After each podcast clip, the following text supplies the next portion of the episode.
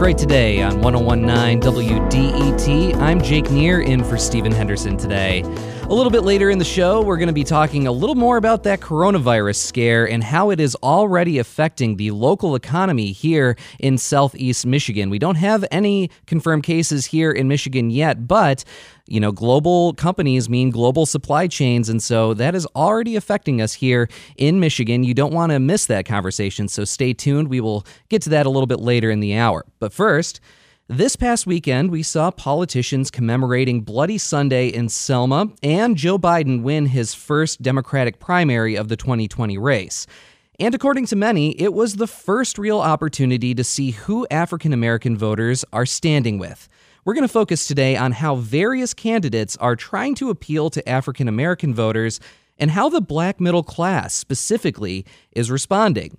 My first guest wrote about this in a recent Brookings piece. Andre Perry is a fellow in the Metropolitan Policy Program at Brookings and author of the forthcoming book, Know Your Price Valuing Black Lives and Property in America's Black Cities. Andre, welcome to Detroit Today. Hey, thanks for having me. Yeah, and wonderful piece. Uh, one, I wanted to pull out something that you wrote that really summed up sort of what you had to say. Uh, you said, on today's political stage, only the white middle class is receiving policymakers' dedicated attention. This, in turn, furthers the racial biases that have kept the black middle class from achieving the American dream. Um, Andre, I'm curious, first of all, could you talk a little bit about that dynamic? Um, this is not just about this, this race, this is about the way that we are um, shaping policy, generally speaking, here in America.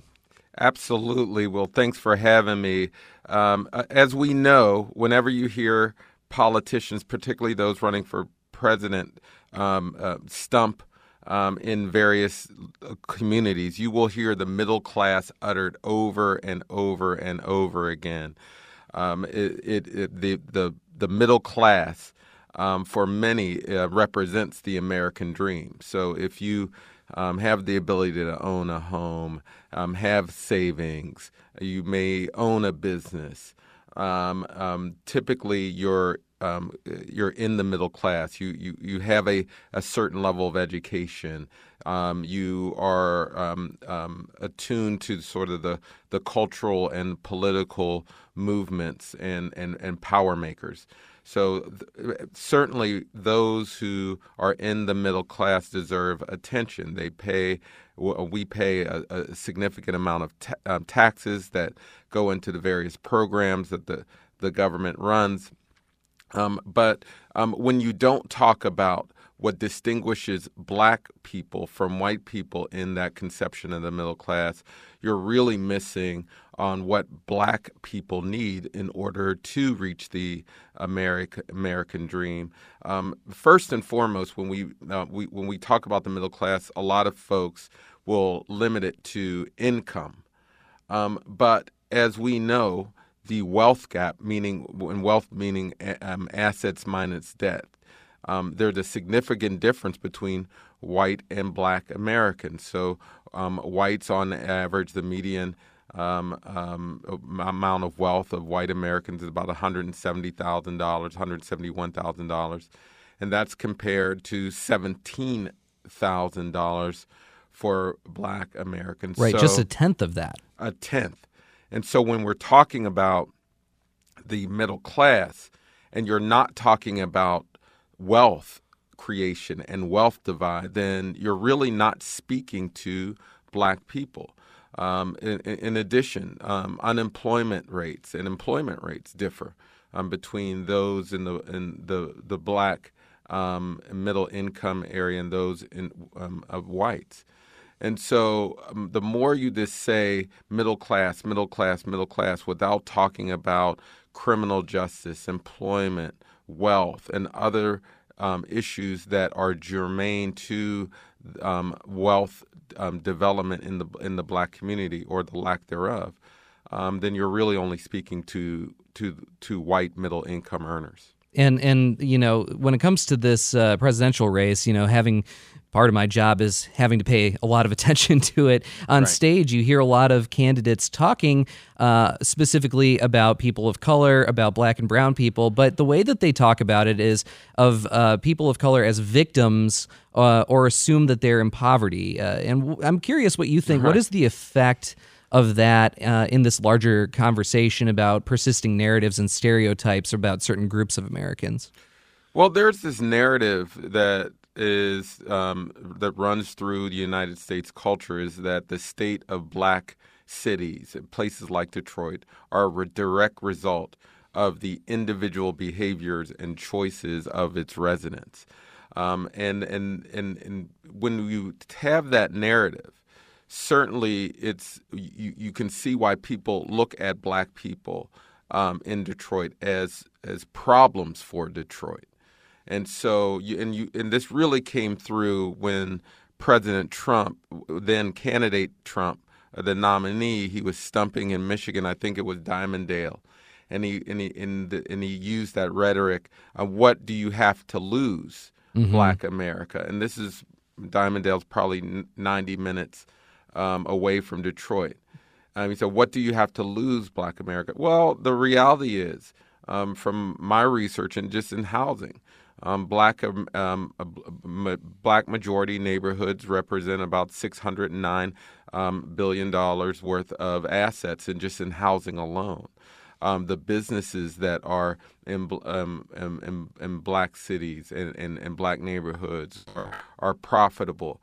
Um, there's this notion that everything is broken. Well, the assets are strong in black um, communities, cities, and neighborhoods, but their assets are devalued you know, one of my studies that I, I looked at housing prices and I compared those ho- home prices in, in places where the share of the black uh, population was greater per, greater than 50%. And I compared those to, to white neighborhoods where the share of the black population is 1%.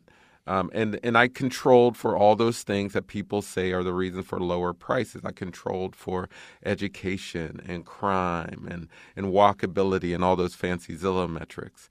And and and what we found pretty much astounds that um, homes in black neighborhoods, simply because of the concentration of blackness around it, are devalued by 23%, about 48,000 per home, about 156 billion in lost equity mm. um, a- across the country. You said it's 156 billion. 156 billion. Wow. Of just this lost, um, uh, essentially equity. And so when we when we're talking about the black middle class, we should not see it as a a place that or uh, places or a, a group of people that don't have things or not working towards things. No, there is devaluation upon those assets that uh, require a policy response.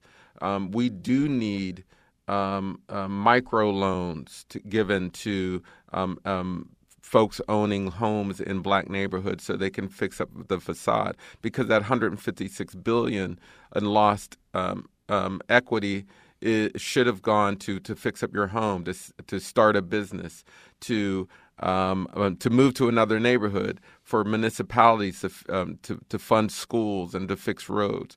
All of this loss in in revenue um, requires a, a, a, a federal and state, federal, state, and local response to restore value that is lost. So uh, when we're talking black communities on, and you're listening to um, presidential candidates, listen to see, hear if they have a a, um, a, business um, ex, acceleration um, program. Listen to to hear if they're talking about increasing home ownership in, in the black community. Listen to um, for their if they're mentioning empl- um, um, remedies for employment discrimination.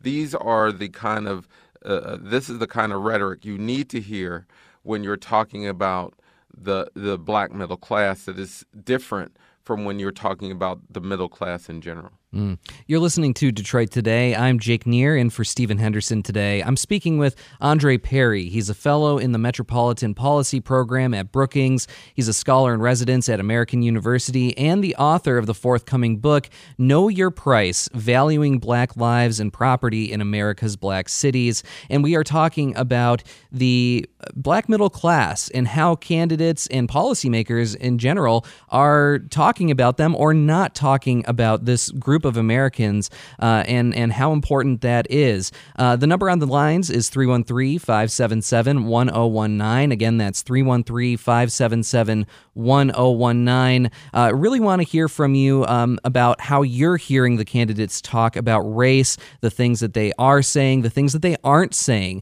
Uh, if you are an African American voter, who do you who are you voting for? Why? Is there a particular candidate you feel has your best interests in mind? Are you um, you know, when, when you hear the candidates appealing to the so-called middle class, do you feel like you're being included in that appeal? Again, the number on the lines is 313 577 1019. You can also use the hashtag Detroit Today on Twitter and leave your comments there. Uh, so, Andre Perry, uh, you were talking about what to listen for when we're hearing candidates speak about this. Uh, obviously, we are uh, one day away from Super Tuesday. We just had South Carolina. The primary, uh, you know, just happened over the weekend. I'm curious, um, and and and of course, those narratives about how candidates are talking about race are especially sort of um, uh, getting front and center now. What are you hearing? Have you heard any candidates really touch on the issues that you think are important, um, or is that a total vacuum at this point? Well, you know, I actually liked a lot of the policy proposals being put forth by many of the candidates, um, one of which dropped out mm. yesterday, Mayor Pete. Mayor Pete, yeah. Um, with his um, Frederick Douglass plan. It was a a very robust, th- well thought out plan, um, in my opinion, to address um, some of the things that I talk about, some of the, the home ownership um, disparities and, and, and, and um, job uh, business owning disparities. Um, and and and he used the sort of symbols of, uh, of black symbols. Uh, Frederick Douglass is the the historic abolitionist, um, and he titled his, his plan that that. Um, Mayor Bloomberg has his Greenwood Initiative, and that's a nod um, to Black Wall Street in Tulsa, Oklahoma. People are now becoming familiar with the story of how um, um, the Klan and um, white supremacists razed a town, destroyed a town that was doing well economically. Um, um, Kamala Harris, when she was in the race, she stumped at Howard University, her alma mater, the historical, historically black um, college university. Joe Biden essentially bet on black by um, um, standing up in South Carolina, the the the, the first the, first primary state with a significant black population, and so people recognize that they they have to court um, black voters. Um, in in a robust way, and, and and particularly in the primary, if you don't um, uh, catch the pulse of Black America in the primary, is is very uh, difficult uh, for the candidate to to win in a national. Um, and so, what I'm trying to see if, if, if Bernie can somehow make greater inroads to the black community, because the way it's looking now, if Biden continues to um, win over the the um, black black voters then it's going to be hard for Bloomberg to to to stay in. It's going to be hard for um, to, to stay in. It's going to be hard for any of the other candidates to stay in. Um, and so then it becomes a, a race between um, Bernie, Bernie and Biden. And, and I haven't seen robust policy um, directed towards Black America from Biden. Um, remember that that the Democrats largely lost because they did not have in, in 2016, I should say, um, they they lost primarily because they did not have a slate of policies that w- uh, were attractive, um, that was attracted to um, the the the uh, black electorate. And so I, I'm I I want to see more plans for Black America coming out of Biden's camp, and and, and certainly I, I, I want it uh, out of um, Sanders' camp. But um, that's what I'm looking for moving forward. How what do they have on paper that's um, de- designed specifically for black Americans. It's interesting the candidates that you mentioned there, especially at the beginning, uh, the, especially ones that have any executive experience uh, and, and real experience on these issues. Um, you know, Mayor Pete, um, Mayor Bloomberg, and uh, Senator Biden, um, and even um, Senator uh, Harris, who you also mentioned there, who's no longer in the race, all have sort of uh, mixed um, records on race. They've been criticized uh, for a number of things. When you when you talk about Pete Buttigieg, you know, you, you mentioned his his very specific policy addressing these issues. He couldn't really get um, more than he was polling at zero with uh, with African American voters throughout pretty much the entire process here, and and you know Vice President Biden, who you said doesn't have much of a plan, or he haven't seen a very specific plan here, uh, is is doing well. How do you sort of explain that? Yeah, you know, one thing candidates can't overcome when, now in this environment is their record. Um, there, you know, black Americans know what you've done in the past and what you have not done.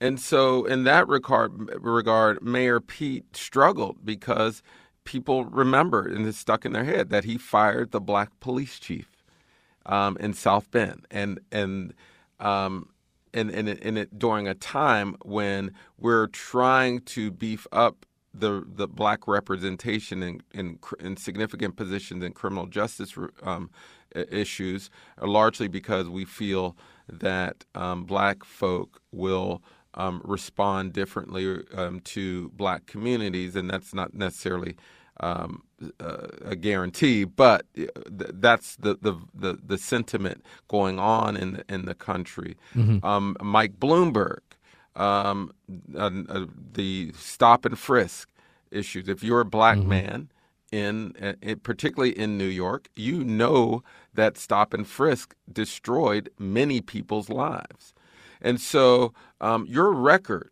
matters. And so if you're a prosecutor, you know that's just not the the the kind of uh, something you want in your resume uh, going into um, talking to Black America, uh, be, simply because the, the the cards were stacked against um, Black Americans in terms of um, arrests and and and and, and um, people incarcerated. Sure, um, we're certainly overrepresented in that regard. Yeah, and so um, yeah, your record matters, and if you put forth a proposal, it won't cover your record. It mm. just will not. Again, the number on the phones is 313 577 1019. Again, that's 313 577 1019. I want to go to Barbara in Detroit. Barbara, welcome to Detroit today. Thank you very much. What do you have to say? I, uh, sorry? Uh, go ahead, Barbara. My question is one uh, directed to making a distinction between middle class and middle income, mm. and as it relates to to wealth. I, I think that uh, culturally and academically, there's a distinction between middle class and middle income, and I'm intrigued to hear Mr. Perry comment on that. I have I've read his study. I haven't read his book, um, but I was um, very intrigued to know why he did not make that kind of a, a, a clear distinction. I've yeah. heard him mention it in your discussion this morning, but um, I'd like to hear his comment on that. Yeah, Barbara, I really appreciate that. And Andre, yeah, we did discuss that a little bit at the top here, but respond to what Barbara's saying. Yeah, you know, when you're talking about the middle class, mo- most people in their head have image uh, have an image of the Cosby Show. They they see the highly educated professional um, class um, they see the black art the on the wall. They they they see the um, they they they understand that people are earning uh, money. Um, but but all the cultural, the educational, the income, all that's included in what we think of as the middle class.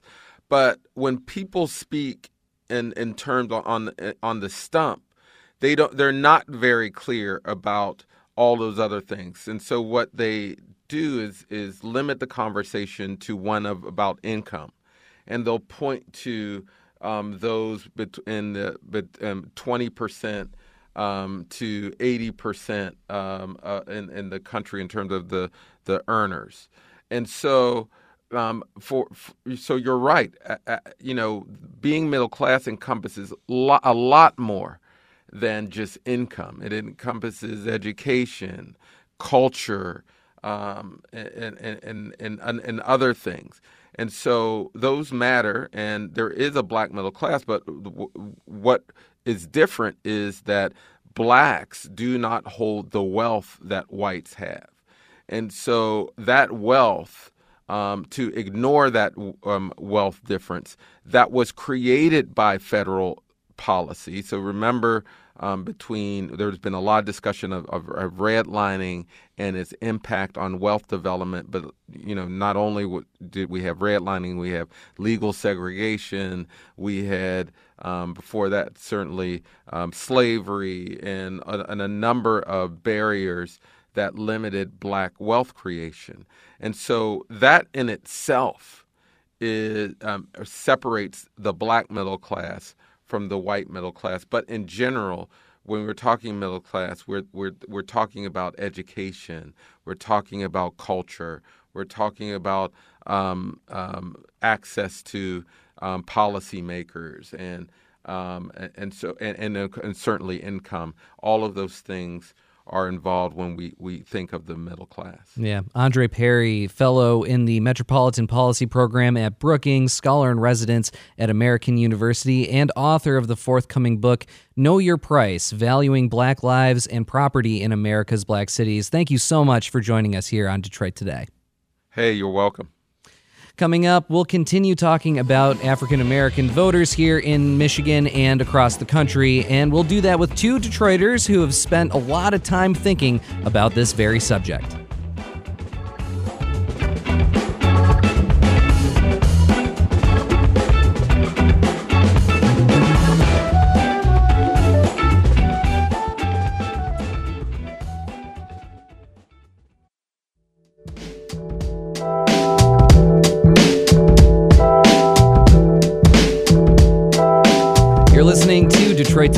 1019 WDET. I'm Jake Neher in for Stephen Henderson today.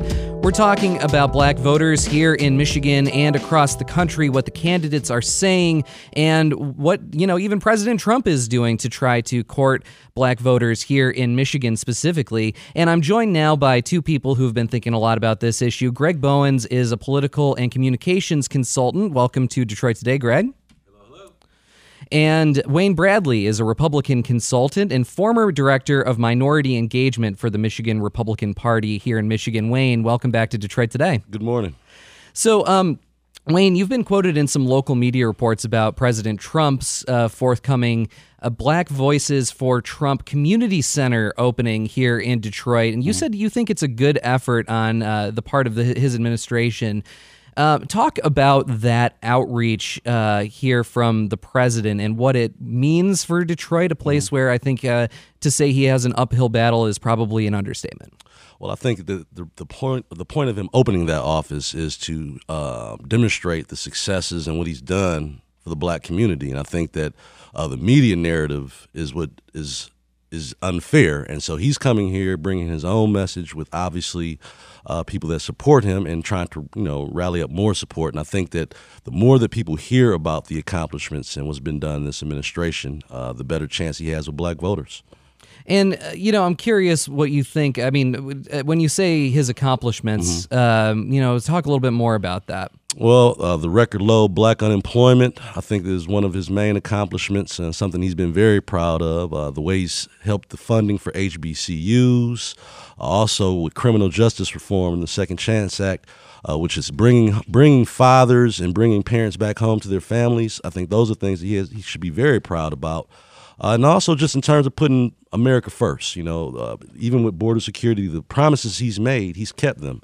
And I think that uh, regardless if everyone doesn't like the way he operates, they can appreciate someone that handles his business and, and is delivering for the people.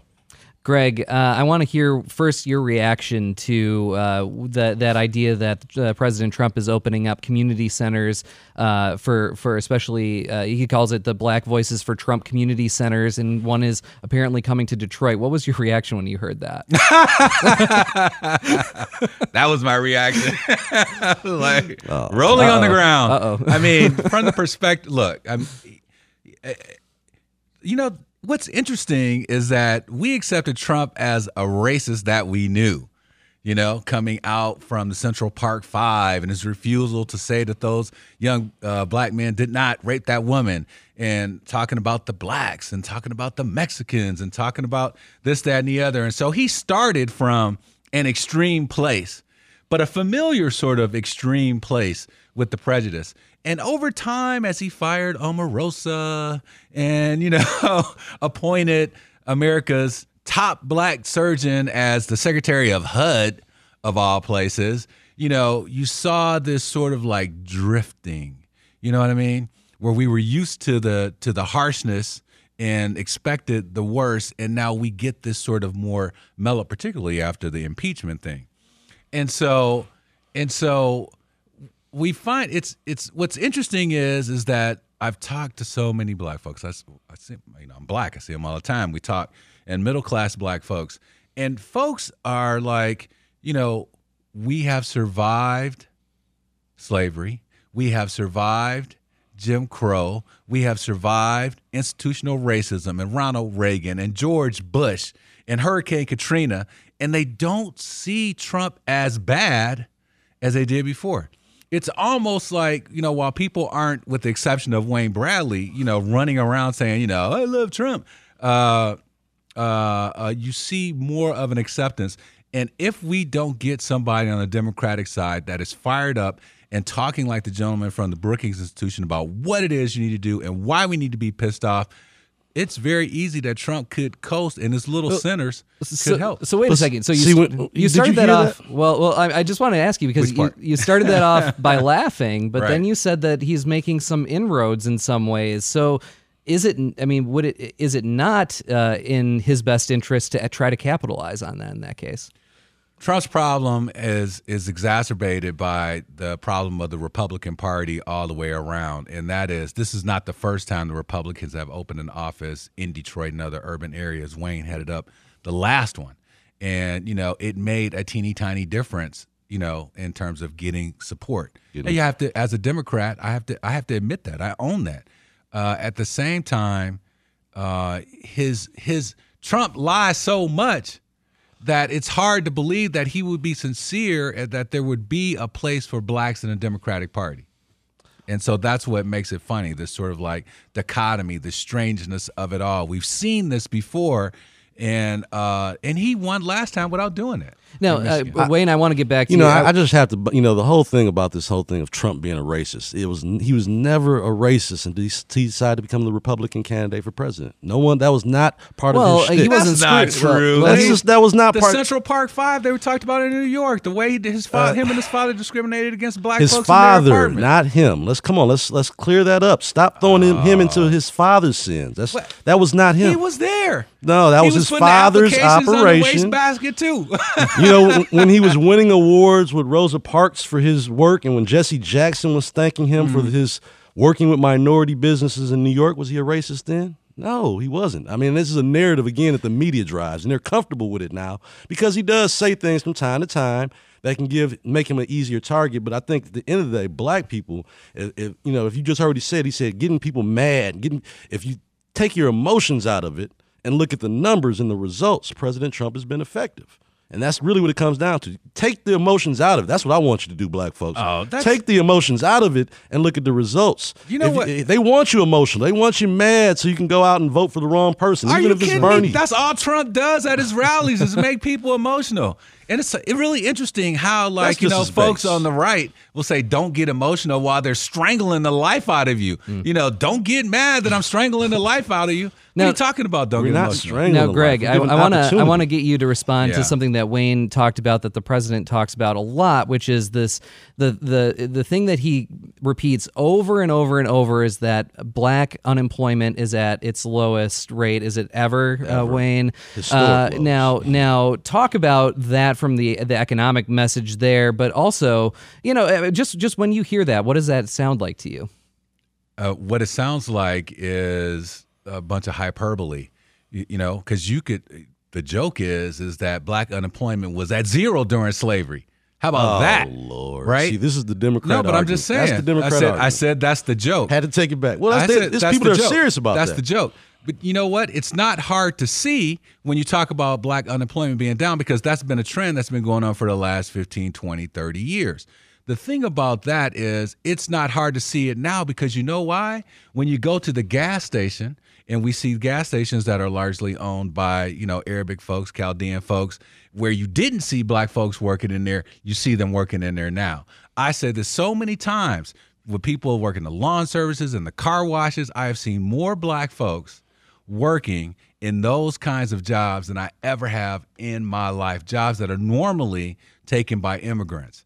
And so we don't hear a lot of talk about that, but it's true. Hmm. Now, you know, you want me to give you a high five for, you know, folks working uh, uh, uh, start. minimum wage jobs, paid under the table, getting treated, you know, poorly, which is something that we know and from the history of this country. Mm-hmm. You know, I'm not celebrating that. When you talk, because we need to be talking about the economic gap, like the Chr- wealth Chrysler plant gap. coming, this new Chrysler plant coming here. The you know the deals that President Trump is cutting has been good for Michigan and the manufacturing business. Well, you know, manufacturing is a net loss in Michigan, and we still know that. So, Now, you know, the trade don't know. policies have not helped. Let me let me just reset here. You're listening to Detroit Yeah. Today. I'm Sorry. Jake Neher, in, in for Stephen Henderson. We're talking about appeals to the black vote voting class or the black voting bloc here in Detroit, in Michigan, and across the country. Uh, also, uh, we want to get hear from you as well. The number on the lines is 313-577-1019. Again, that's 313-577-1019. Uh, and I also wanted to to talk. Um, well, I should uh, reintroduce uh, the folks we have here. Greg Bowens is a political and communications consultant. Wayne Bradley is a Republican consultant and former director of minority engagement for the Michigan Republican Party. So. I want to. We're heading into Super Tuesday tomorrow. Wayne, I know this isn't your uh, party here, uh, the Democrats, but I want to ask both of you what you've been hearing from the candidates on the Democratic side when it comes to issues affecting uh, people of color. Um, Wayne, I'll start with you to hear what you what you have to say. Uh, is there anyone that is saying anything that is particularly pertinent to you? Uh, I don't know if I would call it pertinent. I think it's interesting that uh, you know you have multiple candidates in Bloomberg, uh, who I find very interesting as a Democrat candidate. Uh, you have Biden. I still think Biden is the Democrats' best chance. So I'm, I'm obviously cheering for, for Bernie Sanders. Now, when it comes to the issues, though, are the have you heard anything that uh, interests you from these candidates in terms of policy positions? Uh, not really. I mean, I think that it's a lot of broken promises they're already making, uh, things that they will not be able to deliver on. Bernie Sanders, in particular, he makes the most undeliverable pro- promises. Uh, I think that again, Joe Biden is the most trusted among black voters, and that's you know he has the Obama card that rolls with him on that, and so I think that uh, black voters will probably vote accordingly to that to what they trust, and again, they they rely on the emotional factor as opposed to actual deliverables on that. You know, I'm so tired. That is a racist diatribe, man. I really don't appreciate that. I wish How you can would, I be racist? No, how black people can be racist. Oh, please! You don't think that black people can be racist? I'm not You need to get down with Ibrahim Kendi, man. I got a book for you, How to Be Anti-Racist. All right. But uh, uh, because you're ascribing equality to a whole group of people. Whenever Mm-hmm. you do that, that's what that's exactly what racism is. If I say, you know, it's a voting block. That's what I'm looking at. Just as a voting block, not as a group of people, but as the Democrat voting block of black voters. You want them inspired. You want them pissed off, is what the words you said earlier. And so that's what that's what they rely on. Scream racism. We need to stop Trump, even though he's got the lowest black unemployment, even though he's creating opportunity zones. He's doing all the things that he promised to do. More jobs for everybody. you know, that's okay. I, Wayne and I go way back. We have a lot of common ground, to be honest with you. You know, because we are both men, we're black men. We've grown up here. We under you know Love his son. and so and so and so the uh this the, the fact that Wayne and I can have conversations across the political divide on lots of areas of common ground to me demonstrates pretty clearly that this talk about how we need a candidate that can bring people together is a bunch of baloney. You know, Mm-hmm. Donald Trump is not running on we gonna bring people together. That is And- true. And he and and he won. He's bringing the, little, the American with- people together. with a little help from his Russian friends, uh, uh, Oh, dividing please. people and, and exploiting the divisions between them. And so, what we're looking at now, and I've talked, I love you know talking to voters. I was at the Clique this morning. You know, the restaurant was at Sure. the Clique this morning, Yeah. and that's the place to go when you want to hear from voters, black middle class voters, and otherwise. And what's interesting is is that you know folks were saying if Biden can make it here, I'll support him. And that was like a qual if he can make it here, you know, and Yeah. it sort of it it speaks to his campaign and how it's not very robust, how he has stumbled. Uh, not just on the debates, but in having troops on the ground. And in the meanwhile, Bloomberg, you know, they say if he can make it here, they'll vote for him.